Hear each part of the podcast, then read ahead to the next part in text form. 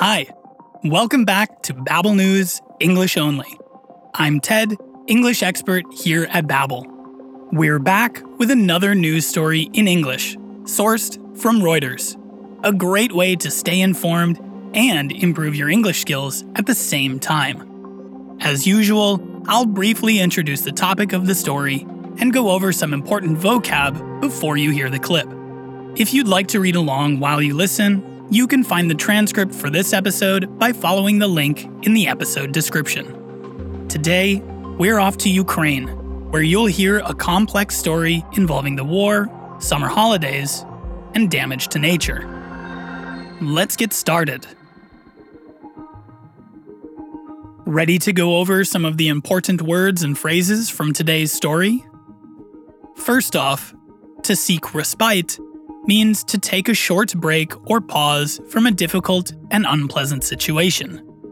Next, to flock means to move in large numbers, the way birds travel in groups, for example. A habitat is the place where a particular animal or plant normally lives. After that, there's the adjective chaotic, which means messy and without order. Then we have the term vegetation cover, or the part of the ground that has green plants growing on it. That brings us to the expression two sides to a coin, which is used when there are two different and often opposite ways of looking at the same situation. The next phrase is garbage disposal, which is a system for collecting and throwing away waste or trash.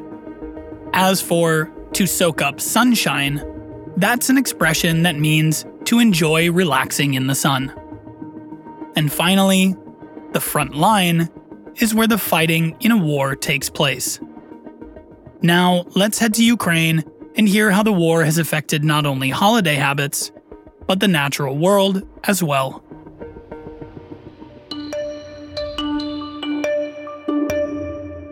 With most of Ukraine's Black Sea coast either occupied by Russian troops or in their line of fire, families seeking respite from a life in a war zone are flocking here, to the inland shores of the Tylihul. But authorities and some residents worry that the crowds could damage an important natural habitat.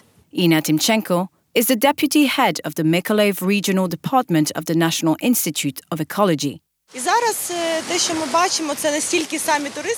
The main problem here is not tourists themselves, but their cars and tents. They are placed in chaotic order. Tourists don't know where it is all right to leave a car and where it is not. So they park wherever they want. That's how vegetation cover is being destroyed. Local resident Petro Kalinchuk has been coming to the river with his family for nearly 50 years. He said he used to see birds nesting and brooding eggs on the beach. Now, with the larger crowds, he says all the birds are gone. There are two sides to a coin. On one hand, we understand that there is no access to the sea and people want to relax somewhere. On the other hand, we know that the estuary won't survive such an amount of people. First of all, garbage disposal wasn't organised and there are no toilets here. Families soak up the sunshine, with the front line only a few hours' drive away.